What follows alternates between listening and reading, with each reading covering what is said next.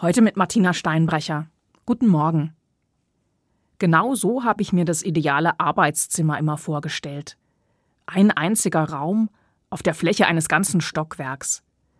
Der perfekte Rückzugsort im Untergeschoss des Hauses. An den Wänden Bücherregale vom Boden bis zur Decke. Und das Tollste, mehrere Schreibtische im Raum verteilt, damit die Unterlagen für die unterschiedlichen Projekte einfach liegen bleiben können. Dazwischen kleine Sitzgruppen und Lesesessel mit Bücherstapeln auf Hockern. So ein Arbeitszimmer gibt es wirklich.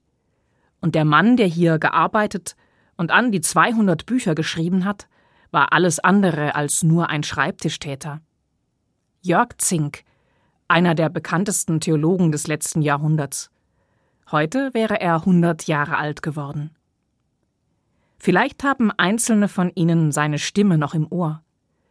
Über hundertmal hat er zwischen 1961 und 1980 als Fernsehbeauftragter der Württembergischen Landeskirche das Wort zum Sonntag gesprochen, auch zu politisch brisanten Themen.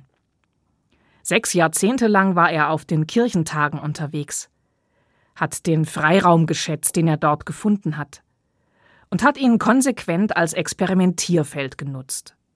Da galten keine Denkverbote, alles durfte ausprobiert werden. Tausende sind zu seinen Bibelarbeiten gepilgert oder haben mit ihm das Abendmahl als eine Feier des Lebens für sich wiederentdeckt.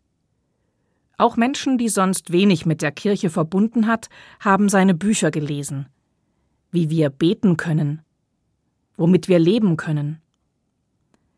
Die meisten dieser Bücher sind in jenem legendären Arbeitszimmer in Stuttgart-Möhringen entstanden, in dem ich Jörg Zink einmal besucht habe.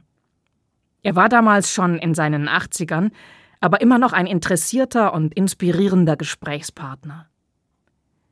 Wenn ich heute an seinem Geburtstag an ihn denke, bin ich verblüfft, wie visionär vieles von dem gewesen ist, was er schon vor vielen Jahren in den Blick genommen hat.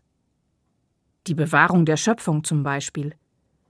Oder die aufrichtige Suche nach einem Christentum, das den Niedergang seiner Institutionen überleben könnte seine Liebe zu Christus als Wegweiser in jede nur denkbare Zukunft, sein streitbares politisches Engagement.